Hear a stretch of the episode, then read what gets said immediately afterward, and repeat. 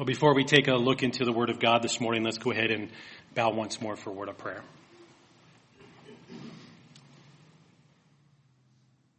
I've got Jesus. How could I want anything more?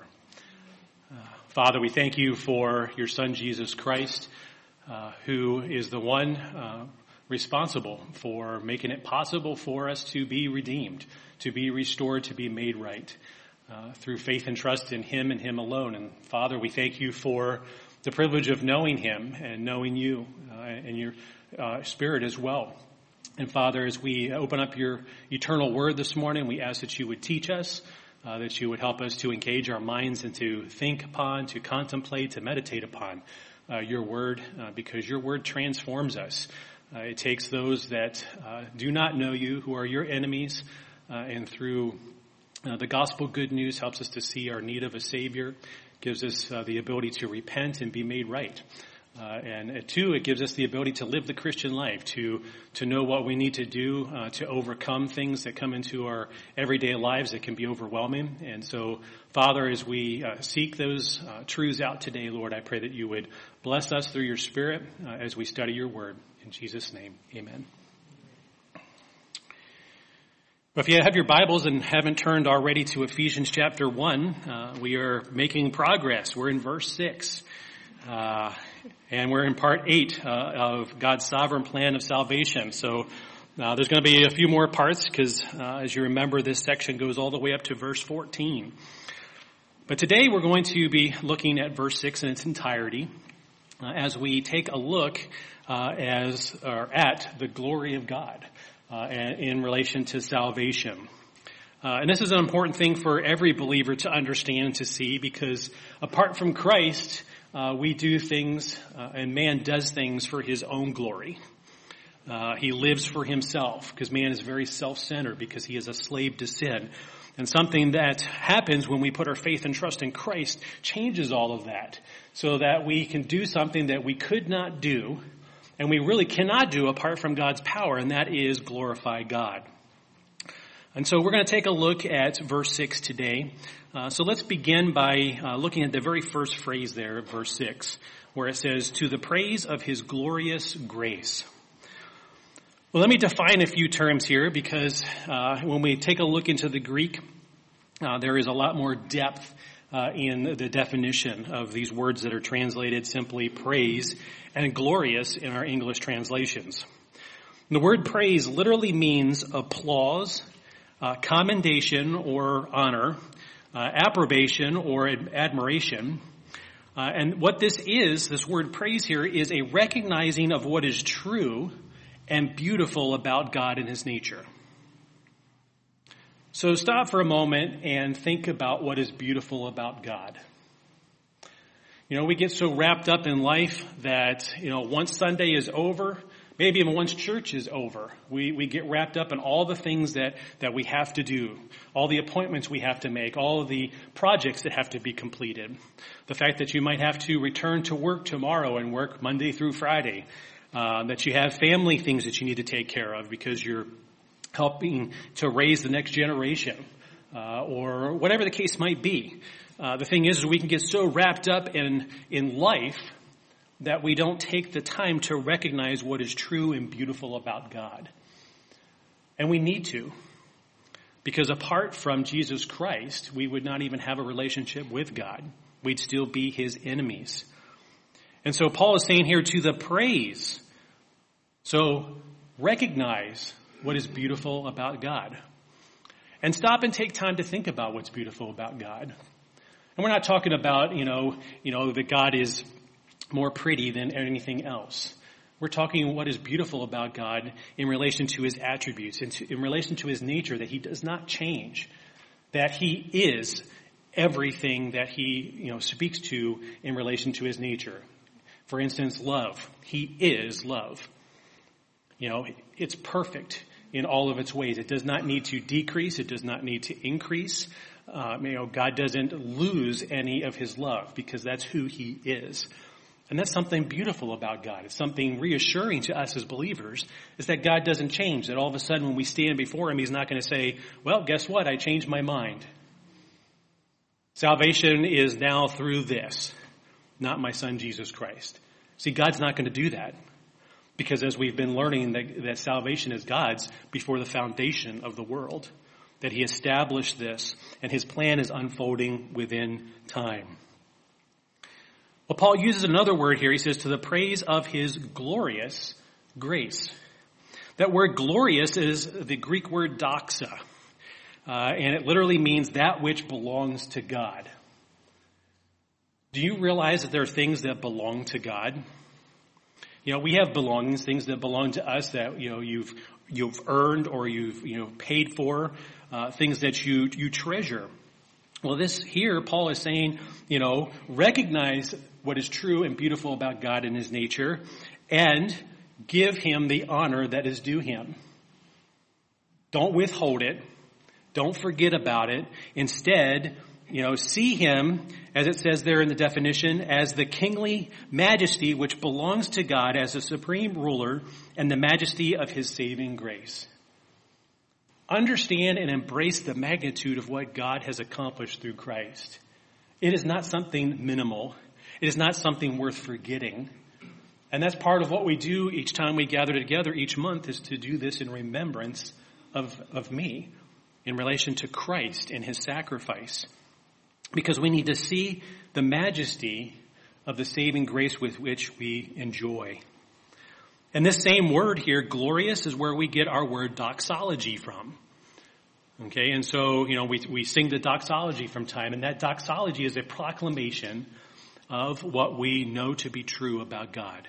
Things that make God beautiful in our eyes, to see Him as He is, to not make Him something less or something different but to see him as he truly is. To the praise of his glorious grace. I'm just going to let grace float out there for a little while because we're going to get to more passages in relation to speaking about grace at a future time, especially once we get to uh, chapter 2, um, verses 8 and 9. For by grace you have been saved. But for right now, we're going to recognize the fact that we are to recognize what is true and beautiful about God, and we are to give him what he is worthy of, due of. And that brings us to our next point is that glorifying God means to recognize his greatness and to give him the honor and the praise that is due his name as the only one worthy of worship. See, what man has done is, as you look at culture, as you look at the, the history that has gone before us, Man is searching for something to worship, whether it's himself, whether it's something outside of himself. Man formulates, man puts together in his mind something that he worships. And it's not just one thing, it's multiple things, and those things change over time based off of what uh, the likes and dislikes are, what makes them happy or sad, uh, or makes them angry. Uh, and so the thing is, is what we're recognizing about God in relation to uh, his glorious grace and the praise that which we should give to him is we're recognizing again who God is. David in his Psalm of Thanks to the Lord says this in 1 Chronicles 16, 28 and 29.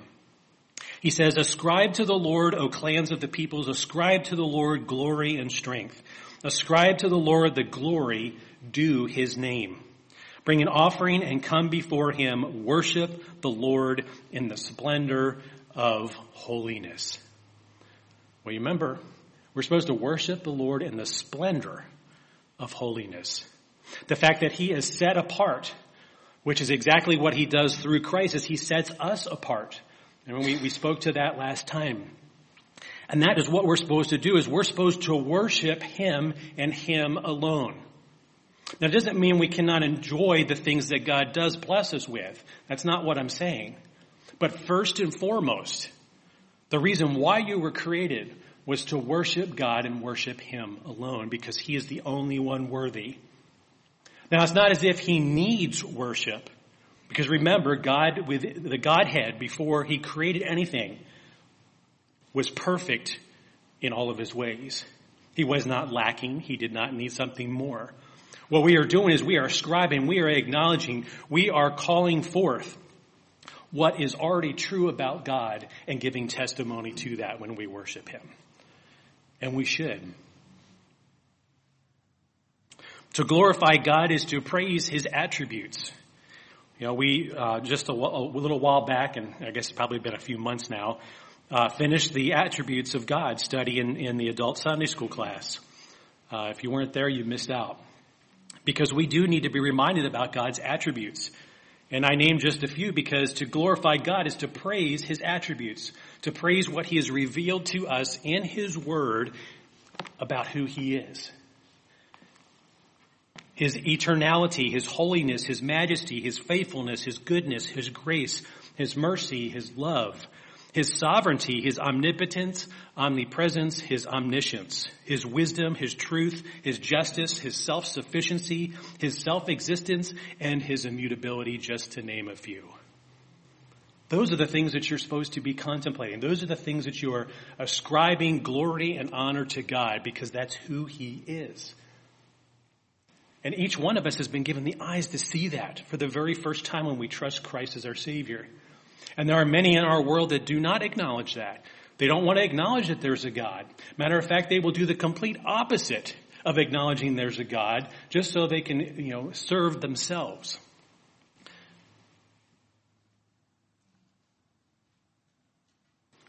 To glorify God is to praise his attributes.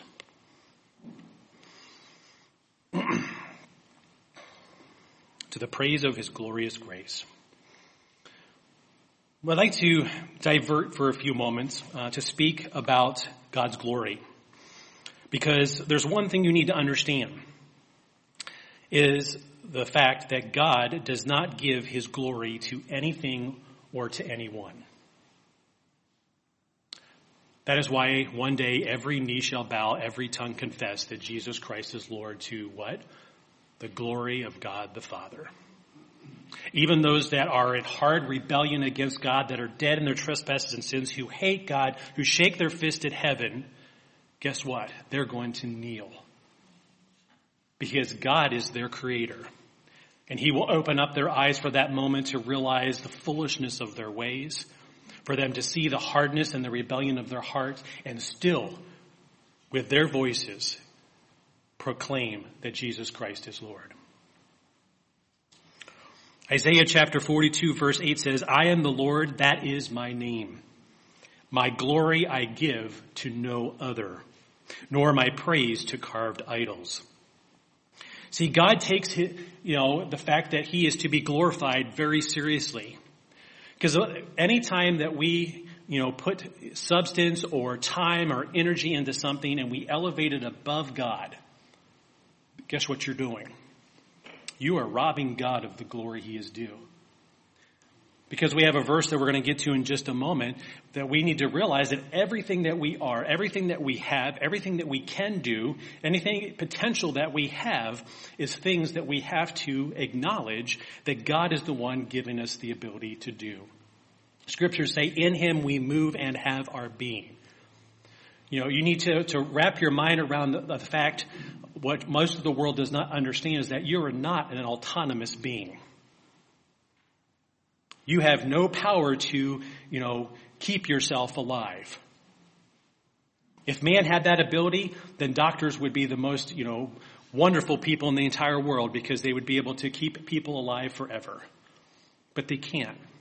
And as much as they've studied the human body, they can, you know, correct things by moving things and removing things out of the human body so that we can, you know, in some sense, you know, live longer by either eating better or exercising and doing all those things. But the thing is, the scriptures make it very clear that all the days that I have have been appointed to me by God the Father.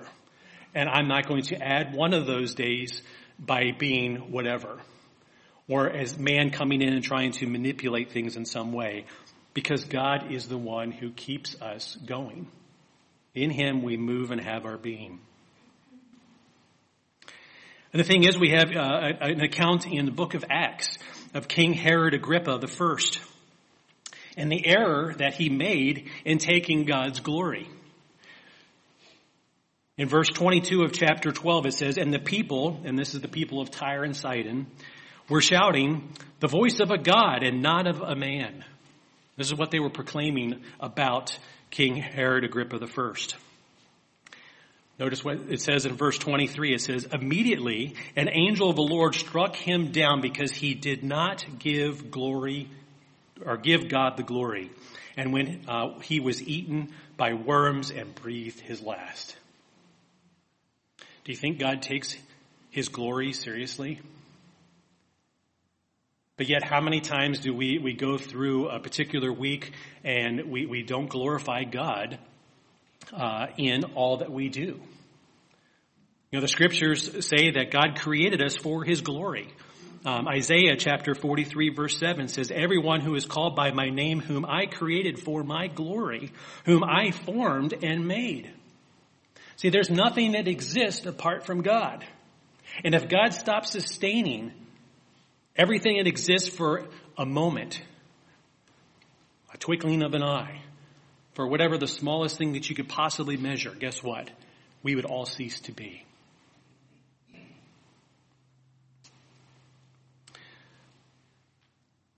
In 1 Corinthians 10:31, there's a command there uh, to God's children.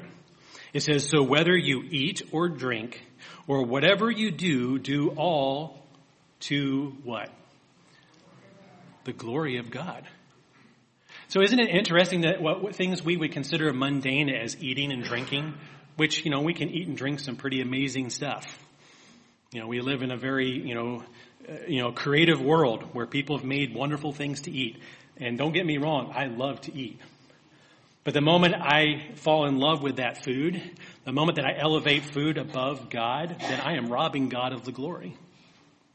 Because the ability to actually eat that food or for the people that actually make that food, all of that is, you know, a blessing from God.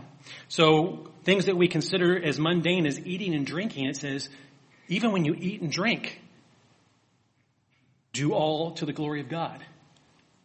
So when you sit down at your dinner table this afternoon, and you begin to eat and drink? You know, is it like a border house reach and you just go in and start eating without taking time to glorify God? To pause and whether you pray before the meal, at the middle of the meal, at the end of the meal, or pray and just thank the Lord for all of the food and give Him the glory. God, thank you for this wonderful meal. Thank you for the, the wonderful flavors that I can taste and enjoy. Whatever the case might be, even something as mundane as eating and drinking, we are to give God the glory. So as you look at the rest of your life, what things that are not mundane like eating and drinking, something that we do repeatedly, you know, some of us just three times a day, some of us six or nine times a day, depending on whether or not you graze or whether or not you eat between meals or eat after meals. Even that, we are to give God the glory. See, giving God the glory should be the chief desire of every believer. And that's whether individually or corporately. In the book of Romans, chapter 15, starting in verse 5, it says, May the God of endurance and encouragement grant you to live in such harmony with one another, in accord with Christ Jesus. So Christ has given us the ability to do something wonderful, something beautiful and that's to live in harmony with one another. Verse 6 says that together you may with one voice glorify the God and Father of our Lord Jesus Christ. Therefore, welcome one another as Christ has welcomed you for the glory of God. See, whether it's individually, we have the opportunity to lift our voices and glorify God. Maybe as you're, you know, you go camping for a particular weekend and you have the opportunity to be out and, and, you know, walk a trail, you know, or maybe you're listening to or playing beautiful music. You know, all those things are gifts from God. They're all opportunities to glorify God. It gave someone like Fanny Crosby, who, as you know, was blind, to be able to pen the words of the song we sung at the beginning of our service. To God be the glory, great things he hath done. So loved he the world that he gave us his son, who yielded his life an atonement for sin and opened the life gate that all may go in. O perfect redemption, the purchase of blood to every believer, the promise of God. The vilest offender who truly believes that moment from Jesus, a pardon receives. Great things he hath taught us, great things he hath done, and great our rejoicing through Jesus the Son. But purer and higher and greater will be our wonder, our transport when Jesus we see. Fanny Crosby knew how to glorify God. Because some could say, well, you know, she, she was blind and, you know, um, make her the victim uh, and and everything else. But what did what did Fanny Crosby do? Even though she was physically blind, she had beautiful, 100% spiritual sight to be able to see God and to give Him the glory, even despite her circumstances. I'm not sure if you're aware or not. Um, some of you might be. Um, we kind of throw some theological terms around, but during the Protestant Reformation, there was five biblical doctrines that were championed in relation to salvation in Christ, to safeguard what the biblical uh, salvation in Christ was really all about. Uh, because there were those that were, you know, adding to and taking away from the gospel message and what salvation really was. A matter of fact, throughout church history, we've seen that where even those who claim to be, and we'll put in quotes, Christian, end up taking away aspects of the gospel or they add to it or give man power that man does not have uh, in relation to salvation. And the reformers, you know, in order to counteract that, in order for them to stand on the truth of the Word of God, put together, you know, these five, what we call, uh, um, uh, doctrines, uh, which, you know, you've probably heard maybe all together, maybe individually. Um, but I've got them on the screen there for you to see. And sola scriptura is scripture alone. That means that scripture is the final authority. That we don't need anything outside of the word of God in order to tell us who we are, who God is, and what we are to do in relation to uh, the one true God. We have the word of God to stand on. Uh, sola gratia, which is grace alone. And that speaks to the fact that salvation, salvation is by grace alone. It's a gift of God. And we'll be speaking to that in future sermons here in the book of Ephesians. Sola fide, which is faith alone, is that the, the truth that we are justified or declared righteous by God through faith alone in Jesus Christ. Not because of works, but through faith alone. And then solus Christus, which is Christ alone. That Jesus is basically and solely the way of salvation. He is, uh, you know, salvation is in Christ alone. Uh, and we sing that uh, in Christ alone. And the last one is Soli Deo Gloria, which obviously fits to what I'm speaking to today. God's glory alone. And see, salvation is accomplished for God's glory alone. And we've been, you know, painting this, this beautiful picture as we've been walking through the book of Ephesians that salvation belongs to God.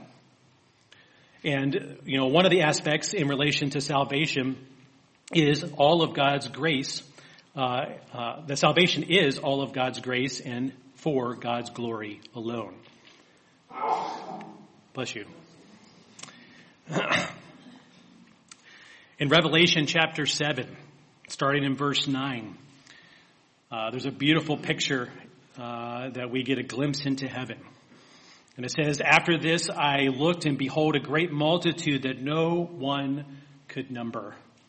From every nation and from all tribes and peoples and languages, standing before the throne and before the Lamb, clothed in white robes, with palm branches in their hands and crying out with a loud voice, Salvation belongs to our God who sits on the throne and to the Lamb. And all the angels were standing around the throne and around the elders and the four living creatures, and they fell on their faces before the throne and worshiped God, saying, Amen. Blessing and glory and wisdom and thanksgiving and honor and power and might be to our God forever and ever. Amen. See, we're given a picture into a beautiful scene where one day we will join because we've been given a righteousness not our own to be able to stand in the presence of God and to see Him in His glory. things that I think we don't quite understand. And because of the busyness of life, we, we don't even really spend time contemplating. You know, we think that in our own strength we move and have our being. And the thing is, we can be pretty full of ourselves. And the thing is, is, you know, we need to be full of God and to realize that everything that we have, including the salvation that is given to us by God's grace, is for God's glory alone. For Him to be honored, to be recognized as the one who in majesty brought saving grace through His Son, Jesus Christ. This might be a truth hard to swallow, and particularly as you look at different uh, religions as well as churches uh, in our modern day culture. But this is very, very much biblical. And that's the fact that there is no place for the glory of man in God's plan of salvation. Let me repeat that. There is no place for the glory of man in God's plan of, of salvation. Listen to what it says in 1 uh, Corinthians chapter 1 verses 28 through 31. It says, God chose what is low and despised in the world, even things that are not, to bring to nothing things that are. If you contemplate that for a few moments, that'll just blow your mind. But see, that's who God is. That's why He is worthy of our glory. Or worthy of us glorifying Him is what I should say. And there's a reason for that. Verse 29 says, so that no human being might boast, or you can use the word glory there, in the presence of God. He is the source of your life in Christ Jesus. Who's the source? He is. God is. The reason you have salvation, the reason why you have eternal life is because of God the Father, God the Son, and God the Holy Spirit. Whom God made our wisdom and our righteousness and sanctification and redemption. That's what Jesus Christ accomplished. That's God's plan of salvation. Notice that. Jesus is wisdom, righteousness, sanctification, and redemption. Therefore, as it is written, let the one who boasts or glories boast or glory in the Lord. Not in your own capabilities, not in your own abilities, not in the things that you accomplish. Because even the things that we accomplish in and of ourselves, we should still glorify God. The reason why my heart is pumping in my chest right now is because God is making it pump. Thank you, Lord, for a few more moments to give testimony to your glory. When I step into your presence, it's, it's, it's all going to be about that. But right now, you have a choice to glorify God or glorify yourself. John 15 verses 4 and 5, where Jesus speaks of the vine and the branches, he says, Abide in me and I in you, as the branch cannot bear fruit by itself unless it abides in the vine, and neither can you unless you abide in me. I am the vine, and you are the branches. Whoever abides in me, and I in him, he it is that bears much fruit. For apart from me, you can do nothing. So even what God gives us in salvation, taking it even a step further, giving us the Spirit as a seal to the day of redemption, to give us the fruit of the Spirit, to be able to love, to, to have joy, to have peace, to be patient, to do all those things is a gift from God and we should glorify God as a result because He has given us something we did not have apart from Him something that sin robbed us of, and that was fellowship with the God of all. I told you we were going to finish verse 6, and so I will be true to my word. To the praise of his glorious grace with which he has blessed us in the beloved. I'd like to take the last moments we have this morning to speak to the beloved because this is a beautiful reference to Jesus Christ. And we'll, we'll see it a little bit better here as we finish out. But notice the phrase, He has blessed us. It says, uh, that, that phrase, He is blessed, literally means to endue with grace, divine favor. So everyone who's put their faith and trust in Jesus Christ has been endued with God's grace. That's why he says, to the praise of his glorious grace.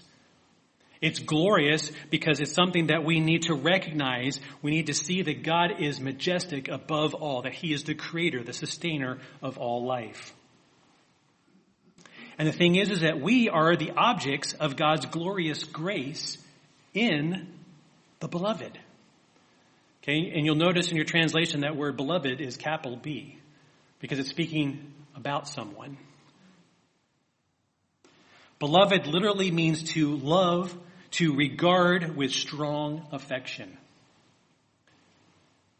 See, take yourself back before God created anything. You know, we spoke about God's attributes. He is self-sufficient. God chose to create because within the Godhead was a perfect love a great love, a deep love. And matter of fact, as we look at salvation, God's, you know, first and foremost focus was in his love for his son who gave his life. And the result of that sacrifice was the Father raising him from the dead and making us beneficiaries of salvation through him.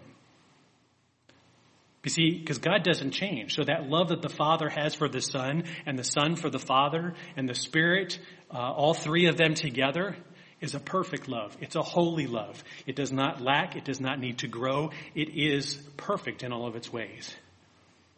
And it says here, to love, to regard with strong affection. That's how the Father looks at His Son. There's a strong affection there because the Son did what he was sent to do. He did not fail. He did not come up short. He did exactly what was decided before the foundation of the world that would happen exactly in the fullness of time. That God would send forth his Son, born in a virgin, so that he could offer himself as that once for all sacrifice. In chapter 2 verse 4 of Ephesians there it says, But God, being rich in mercy because of the great love with which he loved us. See, the thing is, is that those who are beneficiaries of salvation through Jesus Christ, we are clothed in a righteousness that's not our own. And what happens is we have the ability to commune with God when we did not before we put our faith and trust in Christ.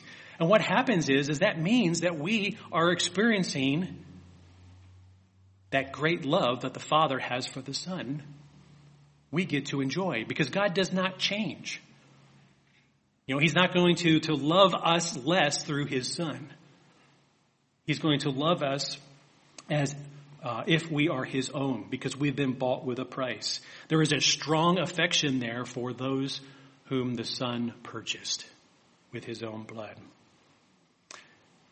The thing is, notice this loving relationship shared within the Trinity. Let me take you to a couple instances. One is the baptism of Jesus in Matthew chapter 3.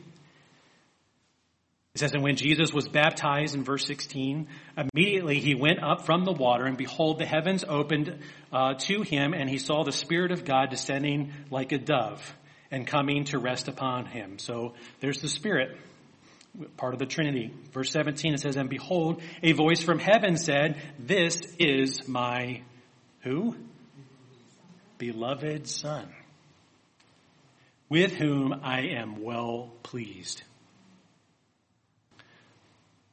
Because the Son was doing what the Godhead decided before the foundation of the world would need to happen for salvation to be made possible for those who were dead in their trespasses and sins and needed a Savior. That He would be the only way. But also on the Mount of Transfiguration in Matthew chapter 17 verse 5.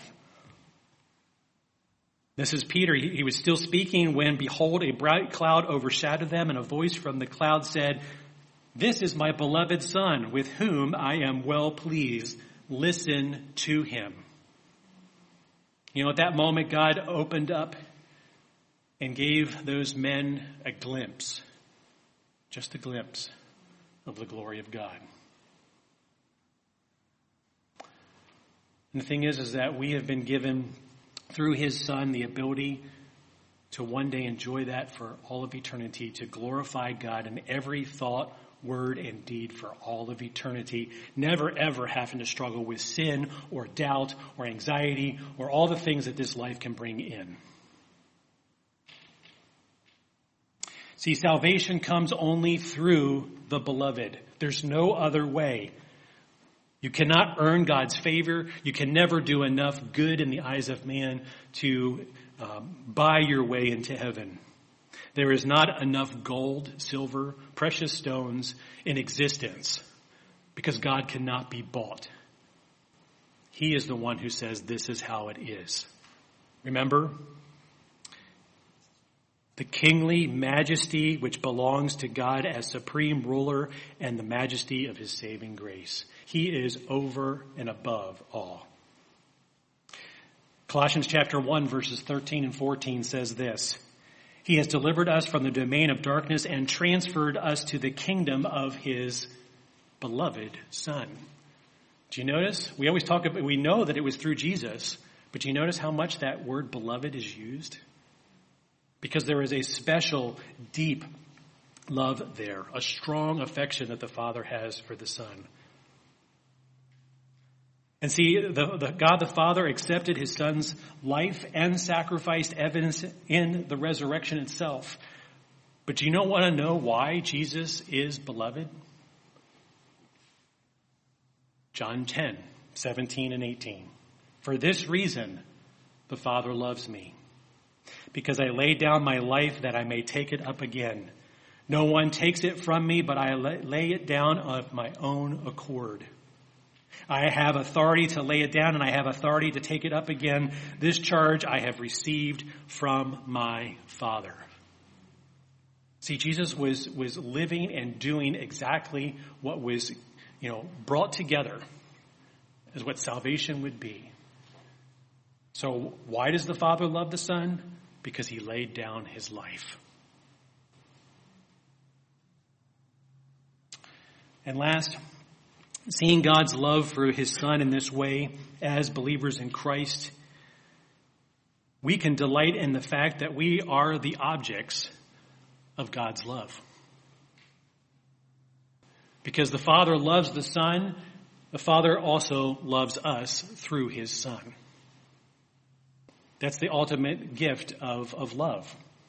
For God so loved the world that he gave his only begotten or beloved Son.